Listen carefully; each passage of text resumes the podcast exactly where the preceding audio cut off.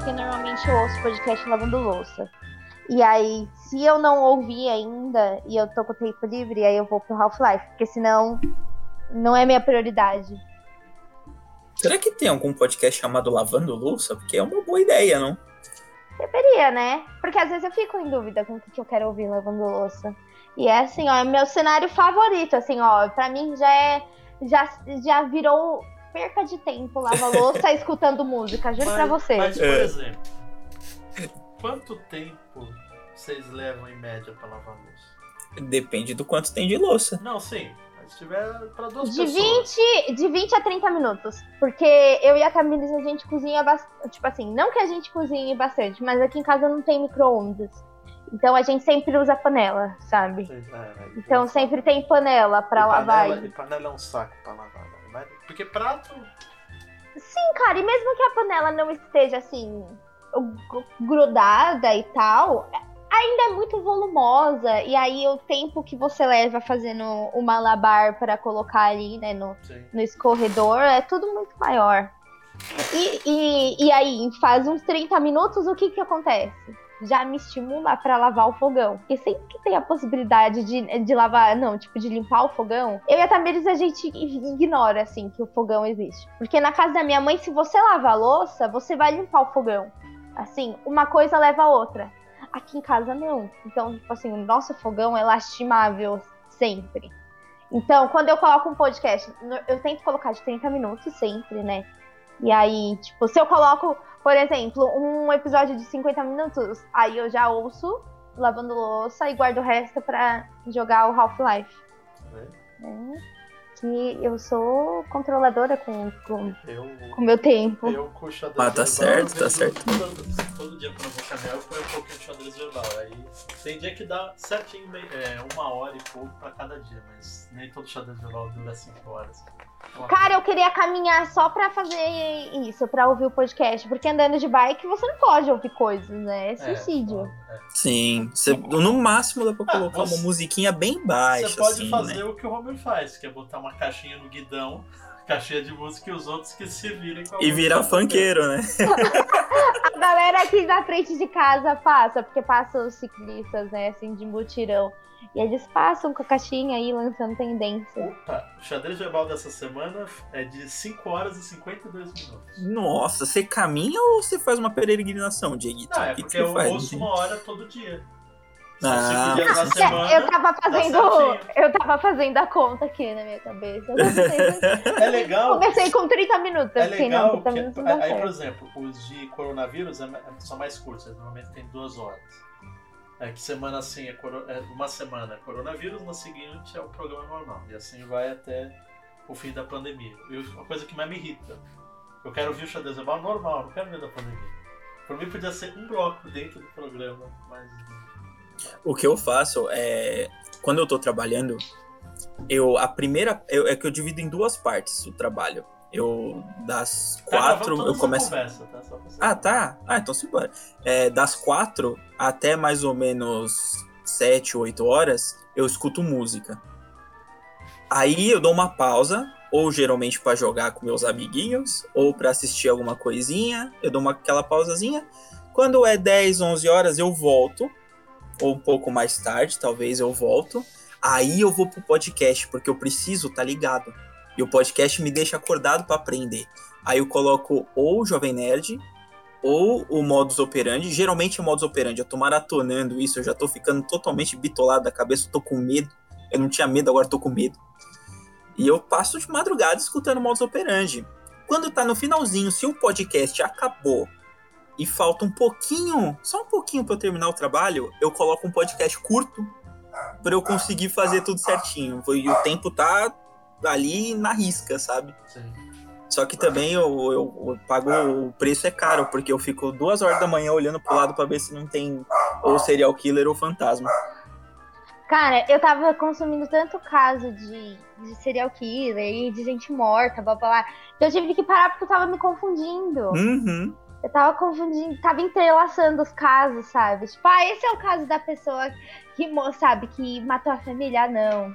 Acho que esse daí foi o caso da menina que morreu e acharam o corpo dela embaixo. Sim. Aí eu dei um tempo, mas agora eu tô assistindo, não, tô ouvindo. Então. Sigo no, no crime, assim.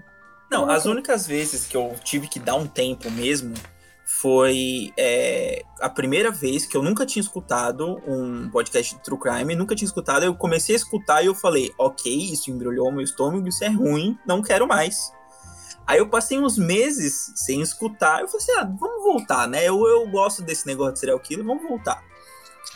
Aí nessa que eu voltei, aí eu comecei eu a maratonar. gosto assistir. desse negócio de serial killer.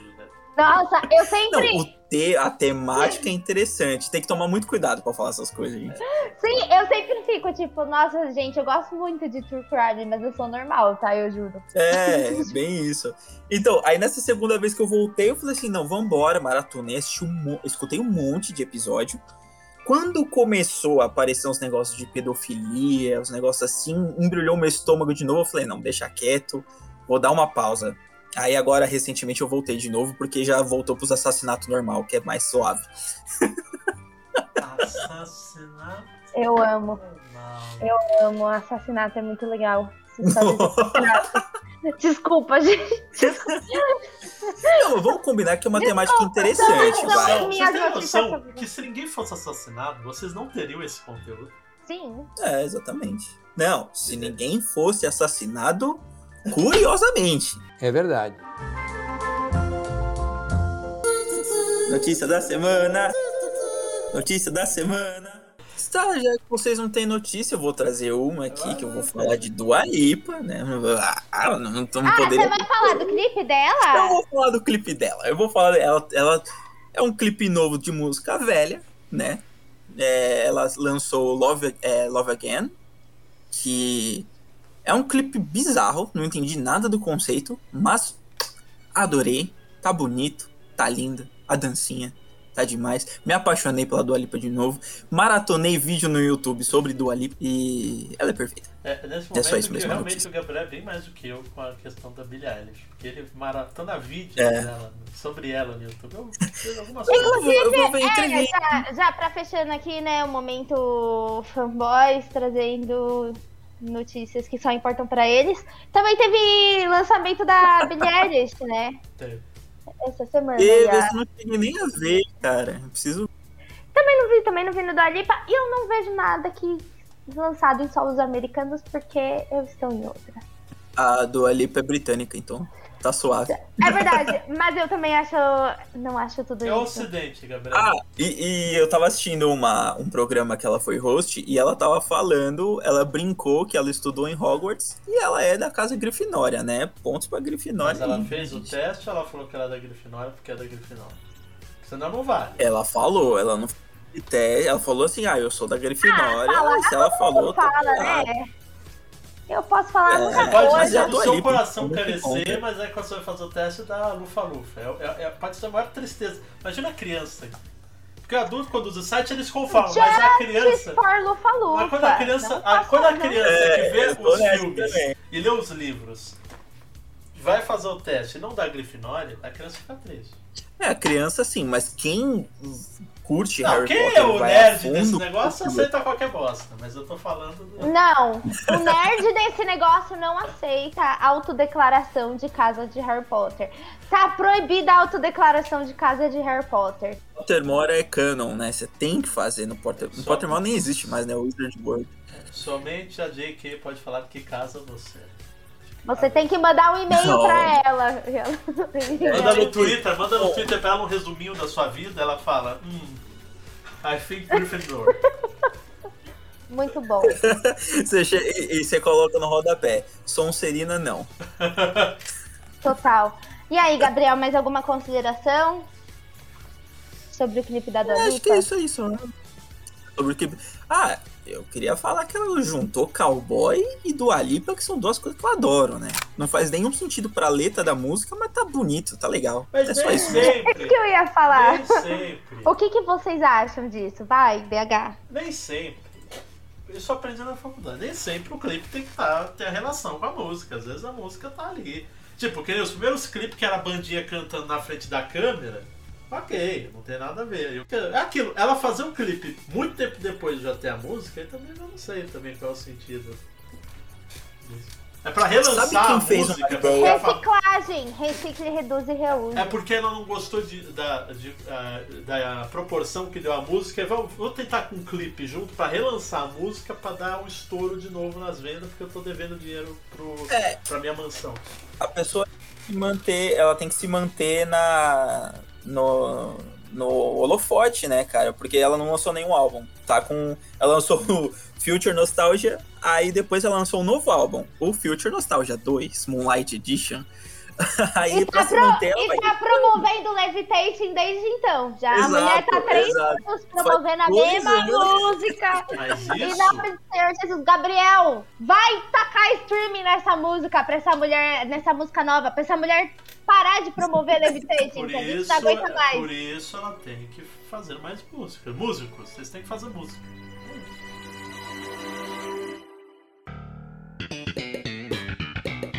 Eu sou a Kaji Eu sou Diego Cairo. E eu sou o Gabriel Garcia. e você está no Badcast, o seu podcast preferido, que fala sobre absolutamente nada. Mas esse aqui tem um tema. Qual que é o tema, menino Gabriel? O tema é trilhas sonoras. A gente falou sobre música praticamente a semana inteira e a gente vai voltar a falar de música de novo. Hoje é o famoso tema que dá trabalho pro editor, né? Você vai falar. Real, real. É verdade. O editor vai se É- acabar. É igual de música, era um saco pra fazer. Porque a cada citação de música eu tinha que pegar o trecho e botar. Por isso eu não vou falar músicas, eu vou falar o que acontece quando eu experiencio uma música. E a música vai tocar pra poder mostrar qual que é, qual que é a emoção, né? Pô, não dá pra gente é de música. tem Mas antes de irmos para o tema, uma mensagem do nosso amigo Gabriel. Nossos queridos ouvintes, vocês podem procurar a gente no Instagram, que é pad.cast. Nós também temos a Twitch, que a gente faz live último sábado de todo mês, que é badcast97. Também temos o e-mail, que é badcastcontato.gmail.com.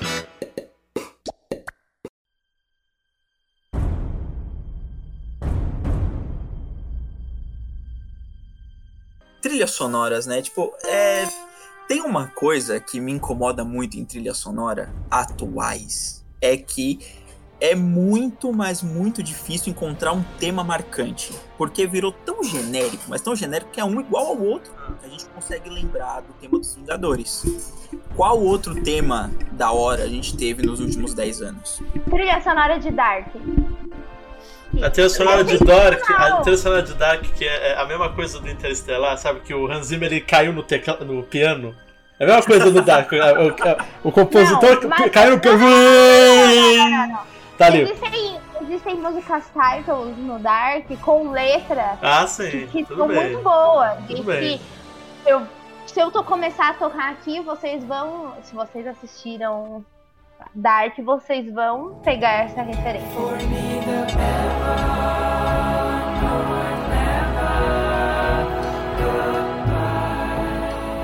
Vou puxar uma coisa que o Gabriel falou da trilha sonora dos Vingadores, que é a única música do universo Marvel inteira que alguém lembra. É, e tem, tem uma outra também que tem uma, uma menção honrosa, mas não chega a ser tão marcante, né? Mas fala aí. É, não, eu falo- é, por exemplo, do Homem-Aranha é bem marcante até. As dos Mas o do filmes do... Homem-Aranha Ah, porque você pega a animação que você tem, dos anos outra, 60, Dieguito. Você vai falar, tipo, Hã? tem uma outra. Não, eu tô falando do, a, da trilha sonora do Homem-Aranha do, Do Sanheim. do Sanheim. É, essa trilha sonora é boa. é- Mas é ela não é do universo Marvel que eu tô falando, que é o do. O Sim. do. O, dos, o do da Disney. É, é, é, inclusive eu fiz um curso de música que viu. Eu já tinha visto esse vídeo né, na internet que como o universo Marvel não tem músicas marcantes. Não tem uma mesma marcante, é tudo genérico. Porque ele segue uma coisa da indústria que as músicas estão cada vez mais genéricas nos filmes. Os únicos que Isso se sobressaem. posters também, viu? Porque Ah, sim, pôster também. É porque aquilo é a fórmula do sucesso. Dá certo, vai lá e faz. Não que isso não fosse feito antes, é que, tipo, como alguns compositores muito fodas do cinema já estão morrendo, Fit Ennio Morricone, que fez as genialidades dele lá e morreu e não tem mais trilhas como a dele, é, os que sai, o que se marca é tipo. É o, o Danny Elfman, que foi o que fez, acho que o. Não, é o Alan Silvestre que fez a do, dos Vingadores. Vingadores. É, o Alan Silvestre eu gosto bastante. O Howard Shore que fez o do Senhor dos Anéis. Bom também. O. O. o, o ah, Zimmer, né? O Hans Zimmer. O Hans Zimmer também, espetacular. O. Meu Deus, o Williams lá, o, do Star Wars. Do, é que esqueci. John Williams, caraca. O John Williams, é que eu esqueci o primeiro nome. Capitão Trilha Sonora, você esquece. Esse é o primeiro nome, o John Williams. então são. O Daniel fica que é o do Batman, né? O e do Homem-Aranha. Sim, exatamente. Então são essas pessoas que fazem, por exemplo, o do Coringa, né? Também é uma trilha sonora que fica bem marcante. A do Dark. Ganhou o Oscar. Ganhou o Oscar. Mulher, né, se não me engano. Foi, e ela que fez a de Chernobyl também a trilha sonora de Chernobyl, que pra mim é foda pra caramba, que lembra bastante Sabe do Dark até. Sabe quem que eu quero trazer também aqui, com trilha sonora boa? Hum. Eu não consigo falar o nome dele porque ele é sueco.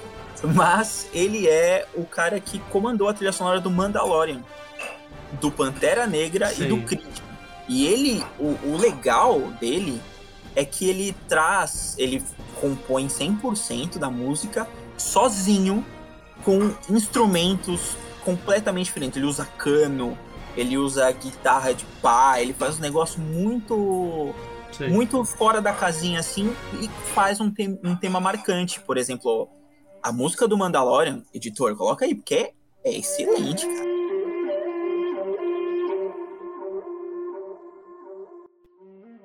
É que nem o Naruto, vou puxar aqui pra Carla, é, tem músicas muito legais. Nossa, eu amo. Eu é, amo principalmente a, a, da flautinha.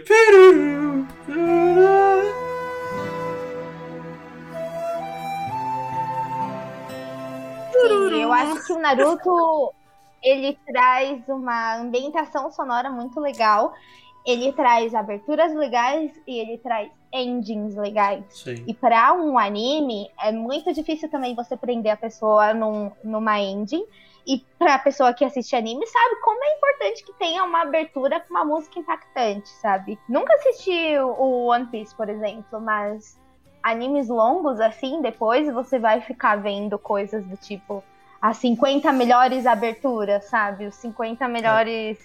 finais e principalmente essas músicas de tensão no meio de anime de, de, de luta. Sim. Músicas de anime são incríveis. É, não tem como você entender. Inclusive no o Angra, o Angra tocava a do Cavaleiros do Zodíaco. Isso é muito legal, cara. Isso é muito É muito doido. Isso é muito doido.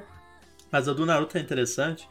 Porque eles faziam. O que normalmente algumas pessoas fazem quando é uma série menor, que não tem como pagar pra ter na abertura uma música super conhecida. Então pega uma banda que tá estreando. Já eles fazem muito isso com a abertura de anime. É uma banda que tá ali começando. Naruto tem umas, tinha umas bandas que fizeram umas 3, 4 aberturas para pro anime, né? E acho isso legal. Às vezes eu não gosto, porque às vezes eu gosto tanto daquela abertura que quando deixa de ser aquela abertura e entra uma que você odeia. E aí você. Aí acontece o, o efeito o quê? Malhação Charlie Brown Jr.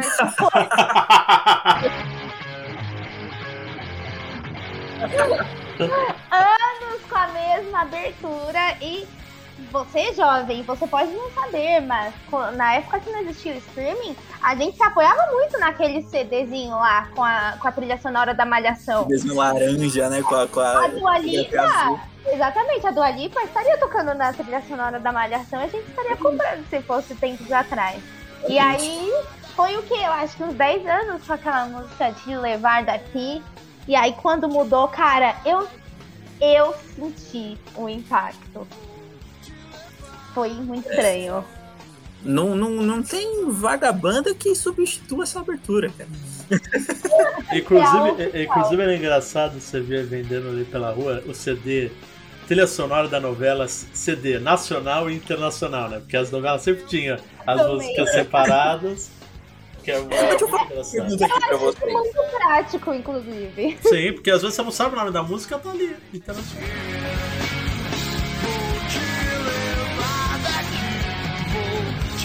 Fazer uma pergunta para vocês. É, quando vocês curtem a trilha sonora, vocês salvam no Spotify e escutam entre músicas normais? Sim, isso é uma coisa que aconteceu com a trilha do Dark.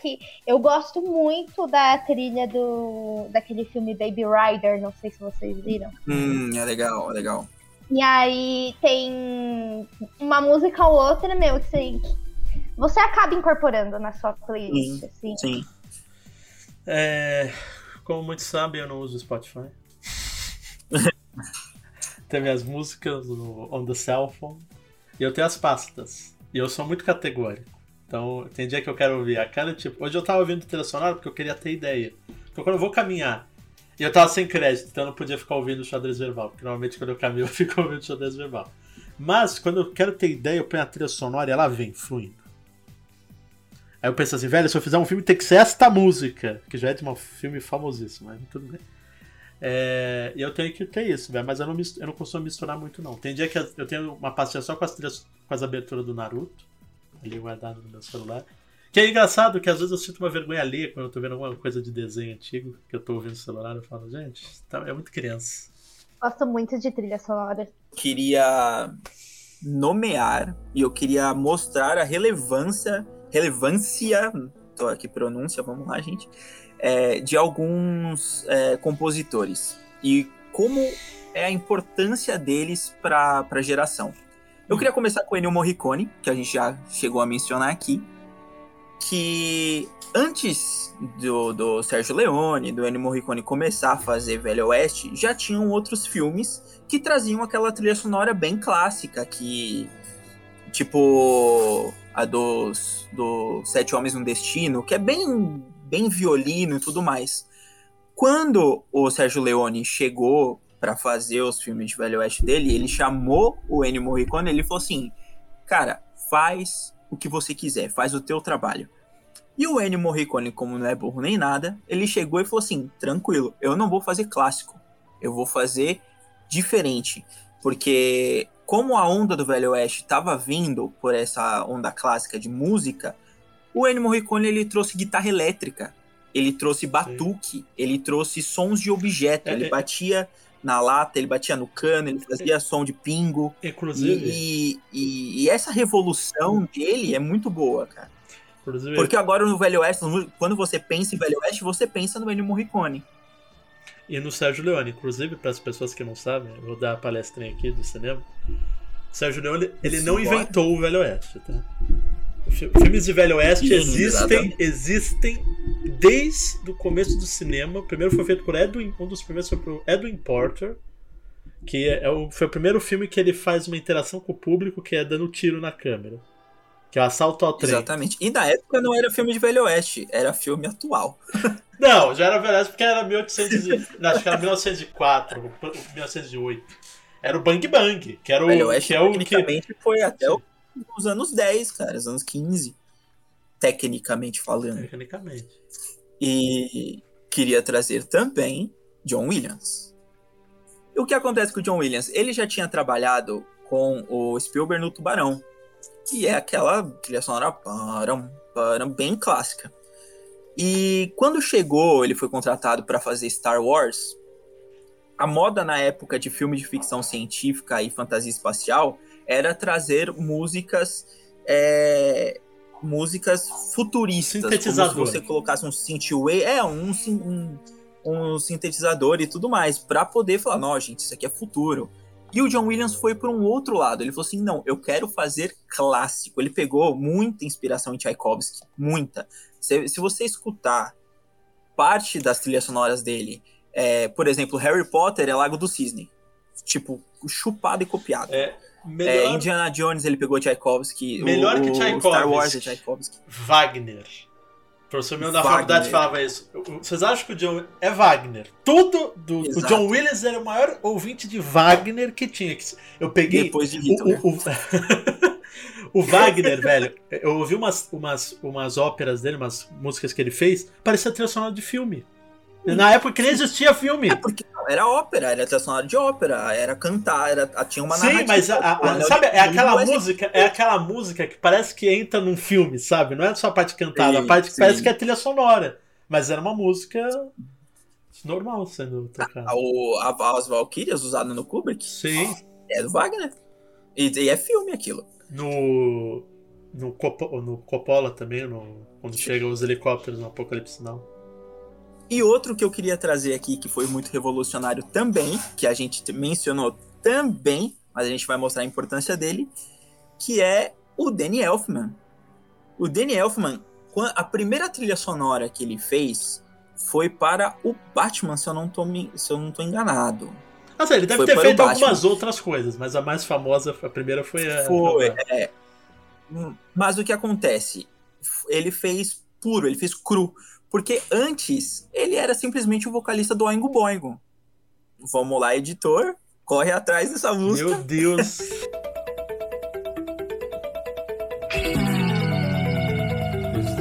e o que acontece? O, o Tim Burton escolheu o Danny Elfman justamente por essa pegada pop dos anos 80 que ele tinha. E ele não queria essa, esse negócio clássico que o John Williams tinha voltado. Aí saiu as trilhas sonoras mais clássicas do Danny Elfman, que é o, o, o, do Batman, que é da Fábrica de Chocolate, que é do Edward Mãos de Tesoura, que é do Beetlejuice, que é do Homem-Aranha, que é uma das melhores trilhas sonoras da vida. E, e, é muito legal como cada, cada época tem um compositor revolucionário, né? Isso é muito interessante, como muda e acaba virando uma regrinha. Sim. O Alan Silvestre aí agora que trouxe os Vingadores e viu tudo igual. O Hans Zimmer, que também veio nos últimos anos também, com as trilhas sonoras, que Interestelar, para mim, é, uhum. é, uma das melhores trilhas sonoras do cinema, com a trilha sonora do Interestelar, é que é aquele órgão tocando, eu falo, eu vi os vídeos da trilha sonora, como é que ele fez, ele compunha, é muito bom. O Hans Zimmer é um maluco, né, cara? Porque ele usou toda o, o metrônomo da música, ele usou na narrativa do filme. O, a cada hora que se passava no segundo daquela cena, ele colocou uma nota. Isso, tipo, é uma dedicação, é uma bitolagem. É uma conversa com o diretor, né? Fazer um filme é isso, tem que ser tudo conversado, sim, tem que ser sim. tudo planejado.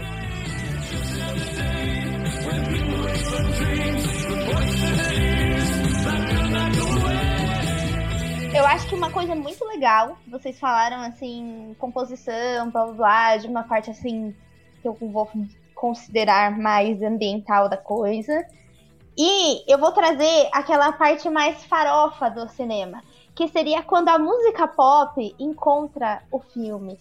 E eu simplesmente adoro, né? Eu tenho um, li um livro, né, que se chama Música Pop no Cinema, e fala que isso aconteceu com Elvis, né? Quando ele começa a fazer os filmes dele. E aí ele traz esse a música pop. Mas um dos casos que eu gosto demais de música pop no cinema é o Simple Minds com Don't You Forget About Me in The Breakfast Club.